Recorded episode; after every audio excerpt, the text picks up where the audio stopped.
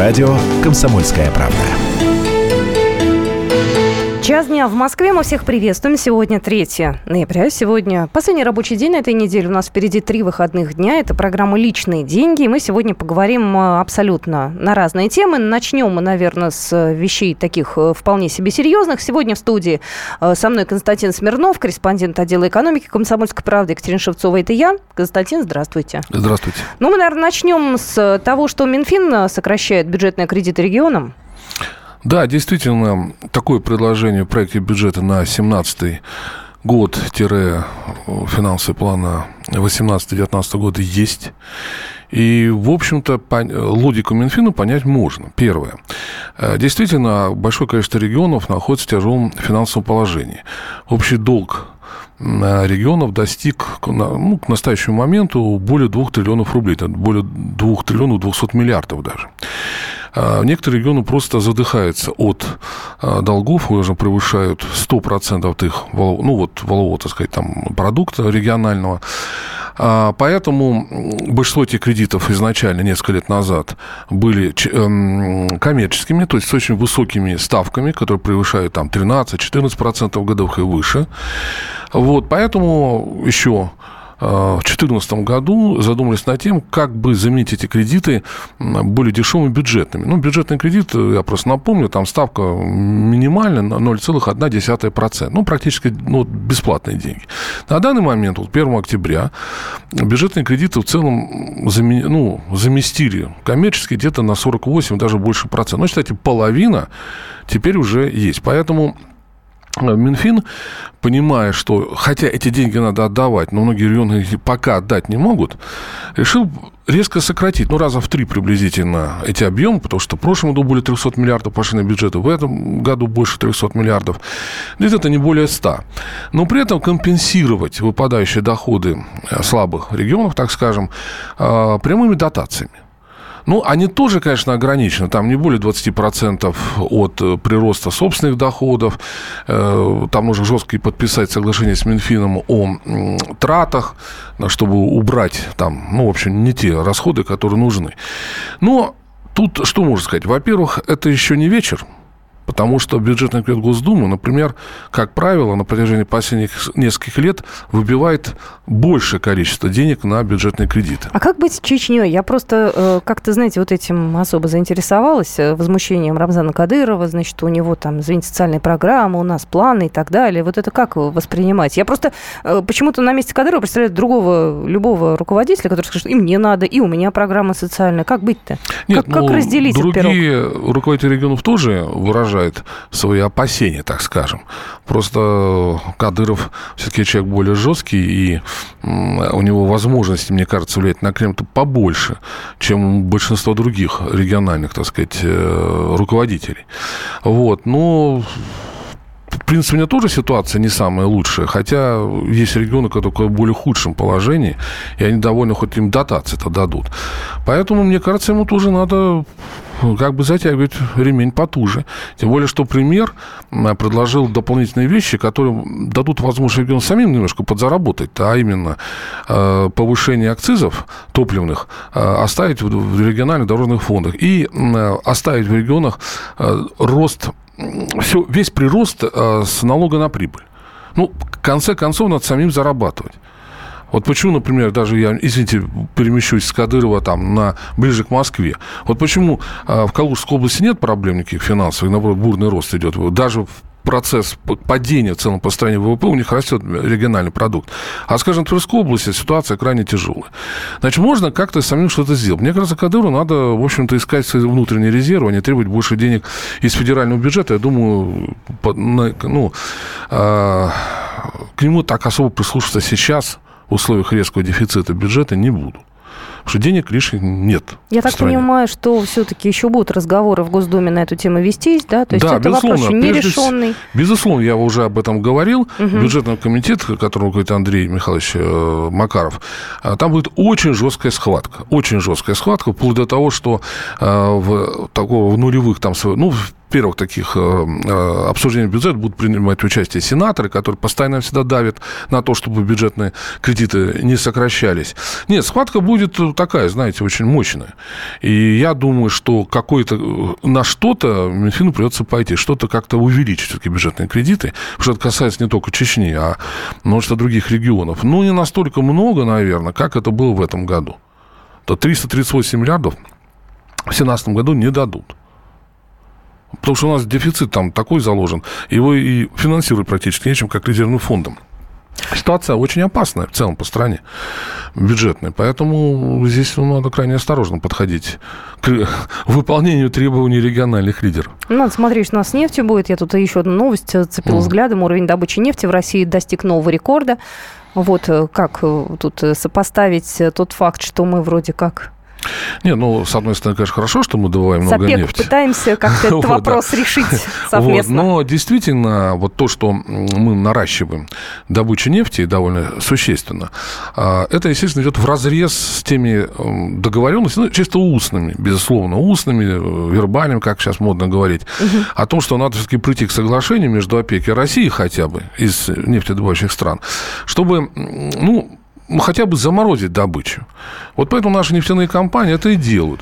Все-таки надежда на то, что 30 ноября а, в Вене на здании ОПЕК, куда приглашена и Россия, а, будет достигнуто соглашение, ну, хотя бы о заморозке. Это мы сейчас, знаете, такой дембельский аккорд, да? Это мы да. сейчас пытаемся быстренько да, так все, да, знаете, да, забить. абсолютно правы. А что, а вот. а Саудовская Аравия так не делает, да? Э, ну, Саудовская Аравия тоже то же самое делает.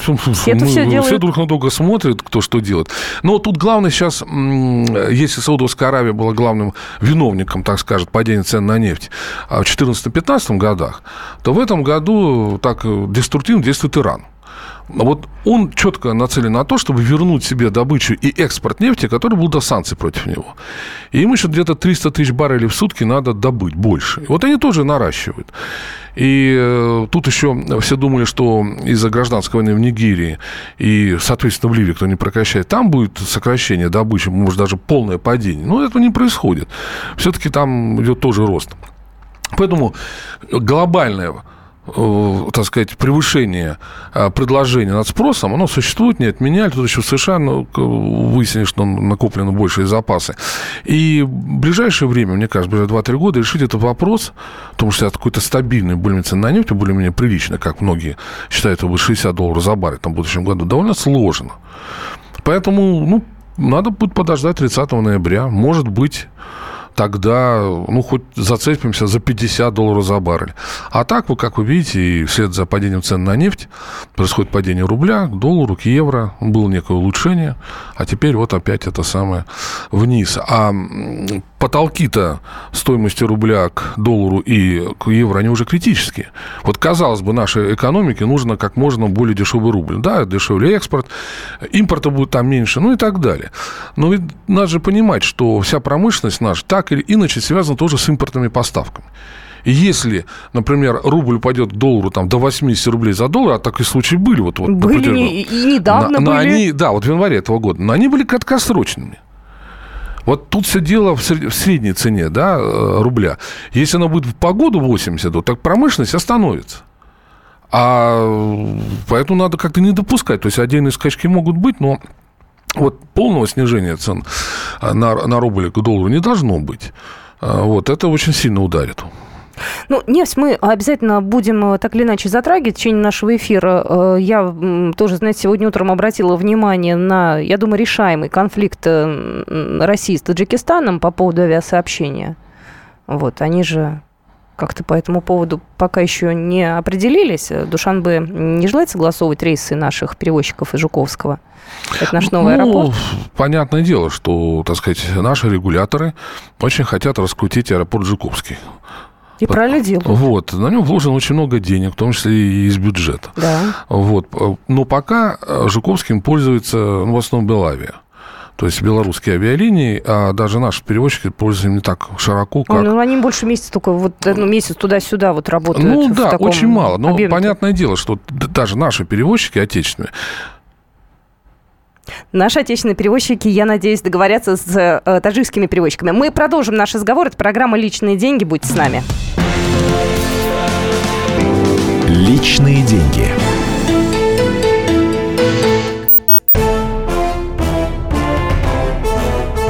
Товарищи солдаты и офицеры российской армии. Полковник Баронец разрешает обратиться. Звоните и задавайте накопившиеся вопросы. Угроза НАТО, жилье для военнослужащих и перевооружение России.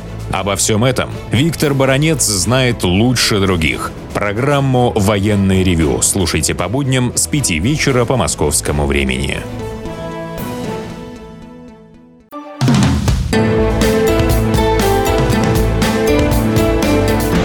Личные деньги. На радио «Комсомольская правда». Мы продолжаем программу «Личные деньги». Я напоминаю, сегодня со мной в студии находится корреспондент отдела экономики «Комсомольской правды» Константин Смирнов, Екатерина Шевцова, это я, и мы переходим к другой теме, которая нас с вами касается. Мы бы хотели, чтобы вы к нашему разговору подключились. Номер нашего телефона 8 800 200 ровно 9702. И каждый из вас подумал, ответил нам на вопрос, на чем вы сейчас экономите. Я все-таки сейчас хочу перейти все-таки к людям, которые, ну, зарабатывают, да, которые, ну, имеют определенный образ жизни и уровень жизни, да, мы сейчас, ну, все-таки пенсионеров немножечко в сторону сторону отодвинем. Мы не хотим никого обижать, но мы сейчас говорим о людях работающих, у кого был определенный там, не знаю, уровень жизни, да, которых устраивал, а сейчас вот время изменилось, на чем вы экономите. У нас есть заметка исследования банка одного, значит, который измерял потребительские предпочтения россиян. И вот они пришли к выводу, что мы с вами стали меньше ходить по ресторанам среднего и высокого уровня, а, предпочитая фастфуд, но стали больше пользоваться такси и совершать покупки в магазинах беспошлиной торговли. Хотела бы спросить у вас, еще раз напоминаю вопрос, 8 800 200 ровно 9702, на чем вы сейчас стали экономить? А мы вернемся сейчас э, к каким-то вот э, таким, может быть, экономическим теориям, да, Константин? Да.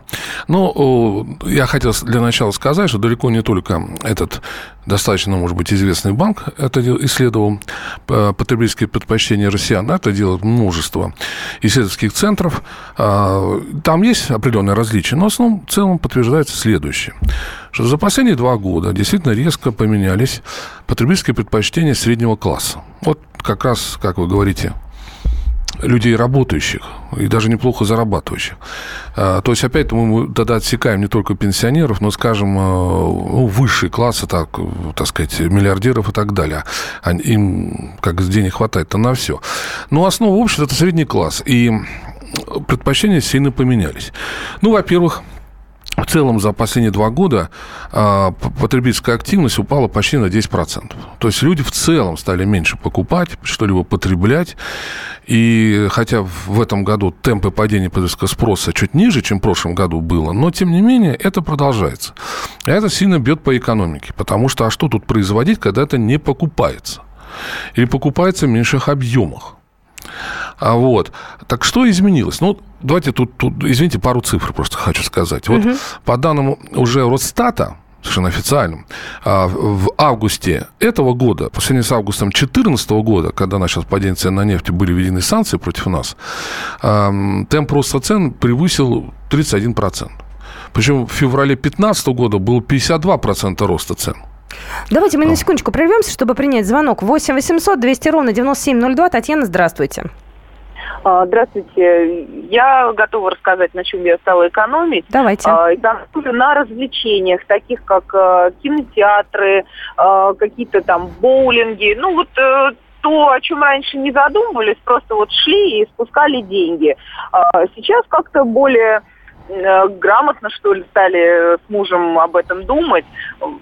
Может быть, потому что дети подросли, и им это менее интересно стало, а может быть и потому, что просто хочется сэкономить. Татьяна, ну вам хуже стало вот из-за этого, вот что вы не ходите... Нет. Нормально Нет, же? абсолютно. Ну, мы как-то стали время проводить больше э, дома, э, там, вместе готовить, вместе телевизор, ну, как бы в э, кино смотреть, ну, такое лицензионное, но дома. Ну, ничего мы не потеряли, хуже жить не стали. Спасибо большое. Стало. Спасибо. Да, спасибо, Татьяна. Но у нашей радиослушательницы еще хорошее, видимо, финансовое положение. Экономит только на развлечениях. Это, ну, не так страшно. А тут люди, потом из среднего класса, подчеркиваю, угу. вынуждены экономить на всем потому что постоянно еще ЖКХ же растет. О, и, да. и э, транспортные услуги общественного транспорта тоже растут очень серьезно. Но в Москве есть карта тройка, можно сэкономить. Ну, это все равно экономия. Ну, сравните 10 лет назад, сколько стоил проезд в метро, и там не надо было экономить. Тогда вообще дешевле. цены другие были. Да, конечно. И нефть, извините, сколько стоила. Да, и нефть стоила, все понятно. долларом. Вот, но в, в любом случае э, тут приходится на всем экономить, в том числе на продуктах. Как я уже говорил, на 10% спрос упал. Именно на продукты питания в особенности. Конечно, спасение это всевозможные акции магазины, которые существуют, но это, опять же, надо ходить в эконом-класса. И э, магазин, и замечено было сельскими структурами, что большой переориентация, причем именно в Москве даже, с магазинов экстра-класса, так скажем, да, высокого, так сказать, ну, не будем называть э, да, Ну, название, да. в эконом-классы. А это все-таки уже не совсем то, да, не совсем то, вот тут уже люди как бы немного страдают, э, потому что, ну, потреблять те продукты, которые, ну, не того класса, к которым они привыкли, не того качества. Ну, оно, может, и неплохого качества, ну, меньше выбор там и так далее. Ну, это мы переживем. Я предлагаю еще один звоночек принять. 8 800 200 ровно 9702. Александр, здравствуйте. А, здравствуйте. Ну вот я вот то, что ваш сейчас э, э, гость сказал, вот примерно так. Вот э, у нас в шаговой доступности три магазина. Э, Магнолия, пятерочка и перекресток. Вот, ну, самый ближайший Магнолия. Вот все время мы там отоваривались. Вот, ну, примерно где-то уже больше полгода мы, жена теперь ходит в перекресток. То есть примерно тот же самый набор, но берет, ой, э, в пятерочку, берет э, в пятерочке, просто там подешевле. Магнолия действительно подороже. И второе, ну, где-то мясные, если брать продукты, ну, больше стали, наверное, курицу есть, чем э, мясные. То есть все равно это как бы мя- мясной продукт считается, но он более дешевый. Вот ту же утку, если мы часто раньше покупали, вот меньше. Ну и плюс жена, театрал, э, по крайней мере, когда она ходит, если раньше мы любые билеты брали, сейчас она ищет подешевле билет.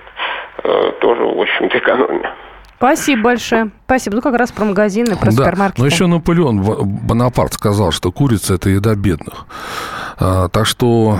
А то сколько можно из курицы приготовить блюд разных? Из Не, ну, одной, можно, а? конечно. Я вот умею. Вот, ну, все мы умеем что-то делать, но как-то говядина тоже нужна. Ну, и, естественно, люди меньше стали ходить э, в бары, рестораны, э, вот такой, даже среднего уровня, скорее всего. Почему? Потому что выше уровня э, люди достаточно богатые могут и не обращать внимания на траты. А среднего уровня, например, в Москве уже, да, это видно даже невооруженным глазом. Вот я сам это наблюдал многократно, что э, количество людей стало намного меньше. Это при том, что ночь длинных ковшей убрала огромное количество ресторанов по Москве. Ну, ресторанов, кафе там и так далее. Их стало меньше, а людей еще меньше самих. А, вот это, в общем, ну, вот тоже показатель. А это, значит, тоже сокращение рабочих мест. И вот ситуация, как бы, знаете, она по кругу уже идет. Меньше покупаем, меньше потребляем каких-то услуг, значит, меньше вырабатываем, значит, меньше рабочих мест. Или, по крайней мере, новые не появляются. У нас И есть да, трудно выйти из кризиса в, в- этой ситуации. Сообщение приходит, сдула пыль со швейной машинки, детской домашней шью сама, ткани старых запасов по гипермаркетам, теперь не ходим дорого, стараемся отложить скоро 10 выходных. Э, Из Владимира сообщение, и мясо берем на ферме оптом на три семьи.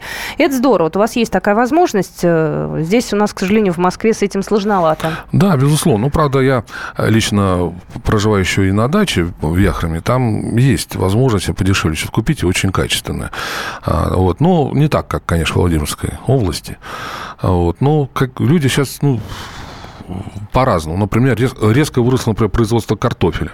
а именно на приусадебных участках. То есть вот вместо лужка копают картошку, и это, причем люди вполне себе приличные. 8 800 200 ровно 9702. У нас есть сообщение экономлю на развлечениях от Алекса. Вот вы с Татьяной тут солидарны. Здравствуйте, говорите, пожалуйста. Сергей, слушаем вас.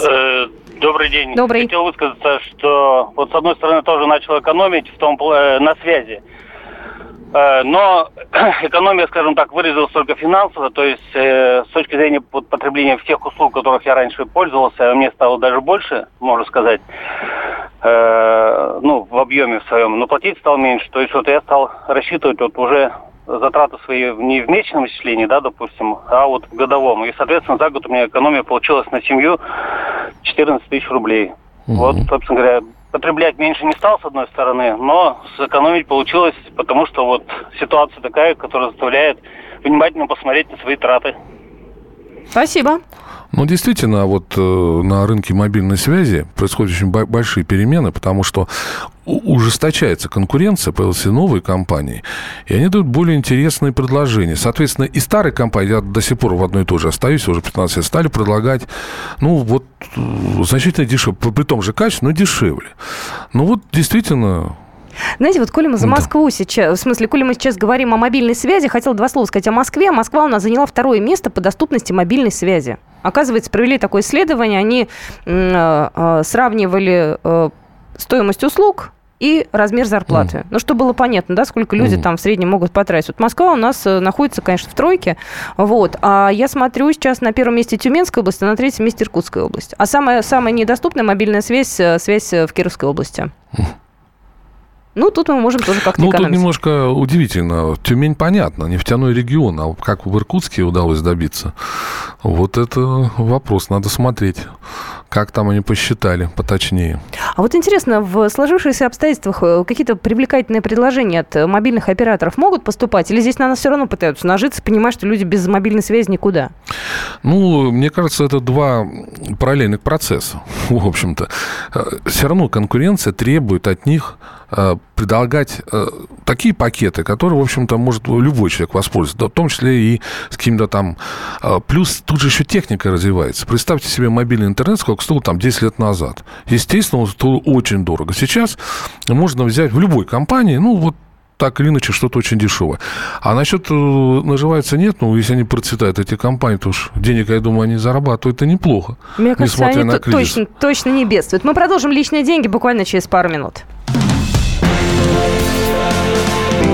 Личные деньги. Разгадать планы Владимира Путина не под силу даже западным спецслужбам. Но я, Эдвард Чесноков, знаю, чего хочет наш президент на самом деле.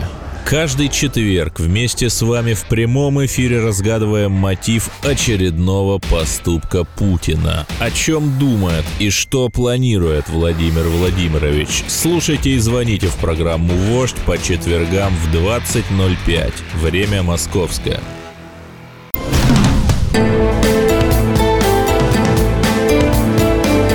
Личные деньги. На радио «Комсомольская правда». Я слушала сейчас новости и подумала, долго Стивен Сигал э, определялся с гражданством. Он недавно приезжал в Белоруссию, там его так тепло Лукашенко встречал, боже мой, я думала, что он туда рванет и паспорт попросит. Однако нет, теперь он наш россиянин. Ну, мы перейдем к другой теме. Это программа «Личные деньги». У нас сегодня в студии корреспондент отдела политики Константин Смирнов. И я предлагаю еще к одной теме перейти. Она такая достаточно любопытная. Минтруд намерен вернуть надзорным органам право контролировать работу дателей. А, я так понимаю, что министерство предлагает до 1 января 2019 года продлить срок, в течение которого требования советских актов по вопросам регулирования трудовых отношений будут подлежать проверке. Я бы хотела с этим разобраться, потому что я пока не очень понимаю смысл всего этого мероприятия. Нет, ну это вообще действительно трудно понять. Э, это заявление довольно странное. Дело в том, э, что у нас давно-давно э, советского ГЗОТа не действует. У нас стоит трудовой кодекс. Он, может быть, во многом и пережил, ну, включил в себя старые советские нормы, но все-таки это современный документ. Конечно, какие-то документы надо продолжать менять, в особенности в отраслевые, особенно где тяжелое производство, опасное там для жизни, тому подобное. Надо как-то отменять. Но никто не отменял а, такую рода вещь, как действие трудовых а, комиссий, трудовых инспекций. Все права проверить как выполняется, ну, например, оплата труда, э, увольнение, там, прием на работу. Все это у них есть. Надо просто им там чаще, там, больше работать. Хотя тоже надо тут понимать, чтобы бизнес не разрушить, делать это аккуратно. Вот. Поэтому, скорее всего, речь идет о том, чтобы действительно а, с ближайшие два года модернизировать те или иные акты, в том числе и в Трудовом я не, не исключаю, и наладить работу трудовых инспекций, ну, вот э, под по той вещи, как это сделано, например, налоговая служба. Когда, с одной стороны, количество проверок уменьшилось, особенно выездных, в разы, А количество тогда дел, доводимых до суда по неуплате налогов, тоже в разы увеличилось практически полностью. А вот э, дергание, так сказать, предприятия по каждому шагу, там уже значительно меньше. Это уже объективные данные, в общем-то, показывают, в том числе даже международные. Вот. Ну, еще раз хочу сказать, что э, за, ну, защитить свои права, если резко действительно нарушаются у работника, и сейчас эта возможность есть, просто обратиться в трудовую инспекцию местную, написать туда заявление о том, какие права нарушаются что тут происходит. И э, трудовая инспекция придет на предприятие и посмотрит, э, рассмотрит эту жалобу. А если это, извините, я перебью, контора, которая работает э, очень, так знаете, уходя от налогов, да, в серую платит зарплату в конвертиках, ну вот тут как быть? Просто человек, которого обманули, он подумает, ну и с чем я пойду? Я сам, извините, в таком ну, состоянии положения. Это немножко другая тема. Вот, собственно говоря, тот же Минтруда, как вы знаете, спит и видит, чтобы вывести всех из тени. А, то есть можно пойти и настучать на этого человека? Конечно, из сумрака, как говорится. Раньше это больше налоговая этим занималась и предлагал там разные варианты. Сейчас это уже такая политика общая, то есть сам президент требует, чтобы вывели всех из, из гаража, потому что гаражная экономика, так называемая у нас, развита. Поэтому давай жалуйся. Другое дело, что если ты пойдешь на гаражный кооператив, там, заводик, пожалуйста, он просто закроет его, да и сбежит куда-то. А может и нет. Тут вопрос сложный. Нет, это понятное дело, только если ты работаешь легально, угу. и на легальном предприятии.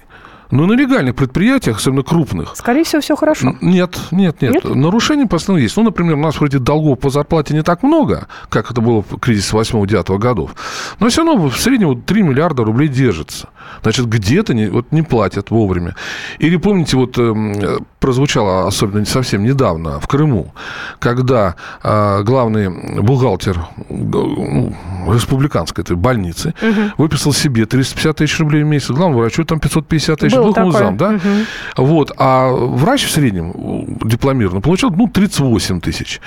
Ведь никто не подымал голос. Как же так? Но они, в общем, думали, что это не узнают. Но потом, в конце концов, узнали при проверке. Вот здесь вот характерный пример. Это же бюджетная организация, бюджетная. И здесь, как говорится, на глазах у всех взяли и украли деньги, пришившись в себе. Вот, пожалуйста, какому-то врачу надо было, пожалуйста, ну, может не обязательно трудовую инспекцию, достаточно, может, вышестоящий орган для начала. А если не, не дают никакого эффекта, трудовую инспекцию, например. А, вот, да, а потом же сейчас еще это там разные общественные организации появились. То есть у человека, у которого нет, например, денег на адвоката, потому что в моей практике было так, что э, выбить деньги у работодателя, ну, без помощи адвоката было бы невозможно. А, хотя он использует тоже трудовую инспекцию. Но есть общественные организации по защите прав всевозможных, куда тоже можно обратиться, там, ну, за бесплатно помогут. Поэтому здесь, я думаю, кроется вот, вот последнее вот изречение Минтруда, чтобы еще раз ударить на самом деле вот по подпольным организациям, чтобы вот, по, по, пожестче для них поле-то установить, в том числе, чтобы люди больше жаловались. Если ему сказать, что все нормально, и трудовую книжку взяли, на самом деле никто ничего никому не платит. Вот мне кажется, что вот здесь как раз есть собака, как говорится, зарыта. Вот. Но насколько это получится, говорит, сложно. В условиях кризиса, еще раз подчеркиваю, человек, ну, не будет работник смотреть э, там Будет ли у него там потом пенсия, не будет там, да, если он достаточно молод. Ему нужна работа сейчас. А в пенсию он не верит. А пенсию, ну, до него еще дожить-то надо. Тем более, что, скорее всего, на мой взгляд, ее все-таки увеличит пенсионный возраст. Так, для мужчин до 65 лет. И поэтому многие думают, ну, ну да, там, ну, я, может, сам там что-то накоплю. А тоже такие депрессивные регионы, где такие маленькие деньги платят даже в, в легальном, так сказать, ну, довольно хоть, хоть чем-то. А вот. Естественно, люди, а, те же приезжие в Москву приезжают, но работают так, а, что стараются не вот, как говорится, не поссориться с работодателем. Ну, может быть, усиление прав трудовых инспекций, скажем так, и э, изменение законодательства в более, более жесткую степень к э, работодателю, может быть, и принести какой-то эффект. Вот, лишь бы тут не разрушить сам-то бизнес. Потому что всевозможные правоохранительные структуры, как известно, его постоянно разрушают. Вот Борис Титов, уполномоченный по правам предпринимателей при президенте, недавно говорил, такие данные приводил Владимиру Путину, что в 2015 году не проверок, подчеркиваю, не проверок, а именно, э, а именно уголовных дел было заведено 255 тысяч против тех иных предприятий. До суда дошло только 14%. Ого. Вот, при этом еще и там они развалились. Но 83% а, бизнесов, на которые были открыты уголовные дела, развалились полностью или частично. А что при этом работники, что не пострадали? Вот несколько э, более ранние данные, тоже Титова, ну, где-то с 9 по 12 год, угу. было потеряно в результате действий правоохранителей 2 миллиона рабочих мест. Так что тут и прав-то никаких нет. Предприятие закрылось, и зачастую там нечем и платить-то им. Хоть как-то. И даже выпускные пособия нечем платить. Как говорится, обращайтесь в местную милицию. Вот, кстати, возвращаясь бюджетным кредитом.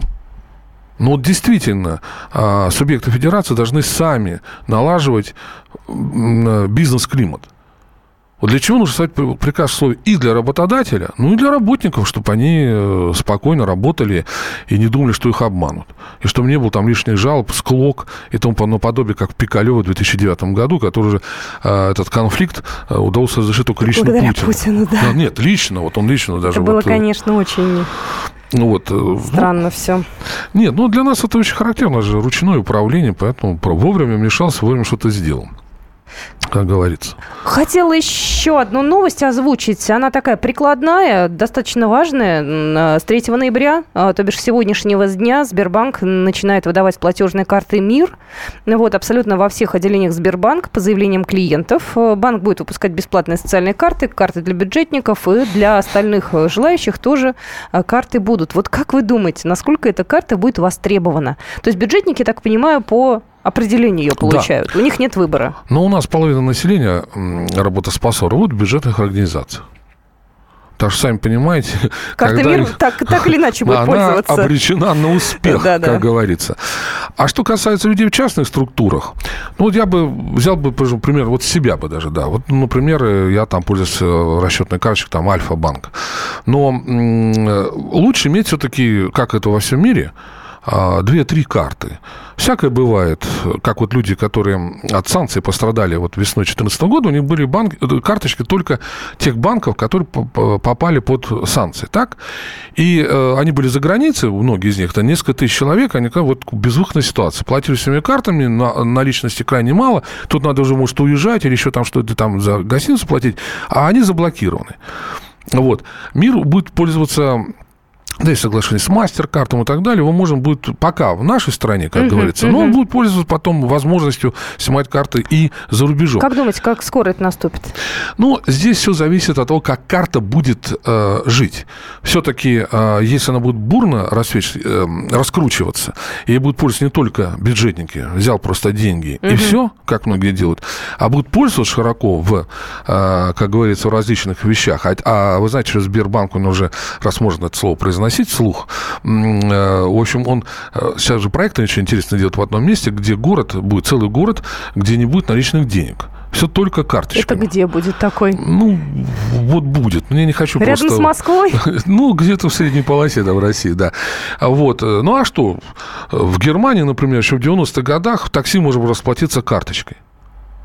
Это еще в 90-х годах. Так у нас тоже можно в Москве. Ну, это только сейчас. Например? Ну, последние пару лет, там, как говорится. Сейчас, слава богу, в метро там можно купить билеты на вокзале. Это мы о крупных городах сейчас говорим, да? да. Мы то... Поэтому тут, ну, а все-таки большинство населения живут в крупных городах, в мегаполисах, потому что взять Москву, это же не просто Москва и Московская область, это все-таки подтягиваются все другие города.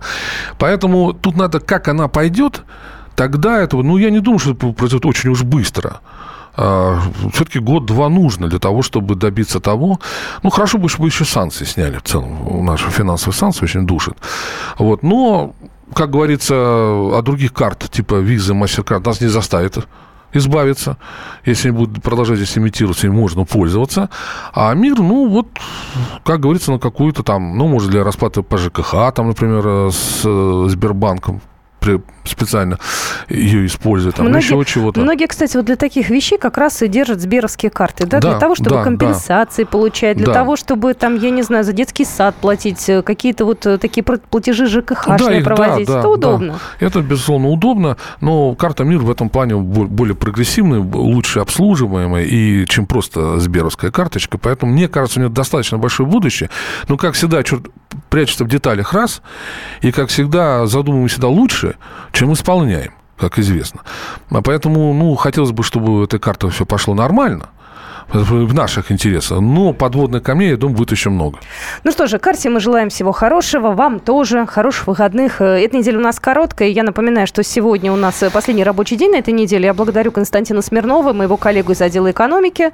Ну и мы прощаемся. До свидания. Личные деньги. И сошлись они в чистом поле, и начали они биться. Каждый за свою правду. И не было в той битве ни правых, ни виноватых. Звон стали.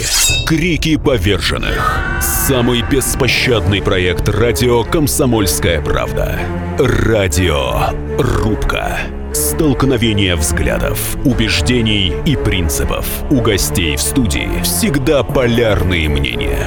Слушатели участвуют и голосуют. Нам есть о чем поспорить. Остро, жестко, жестоко. Программу «Радио Рубка» слушайте на радио «Комсомольская правда». Каждую среду в 18.05 по московскому времени.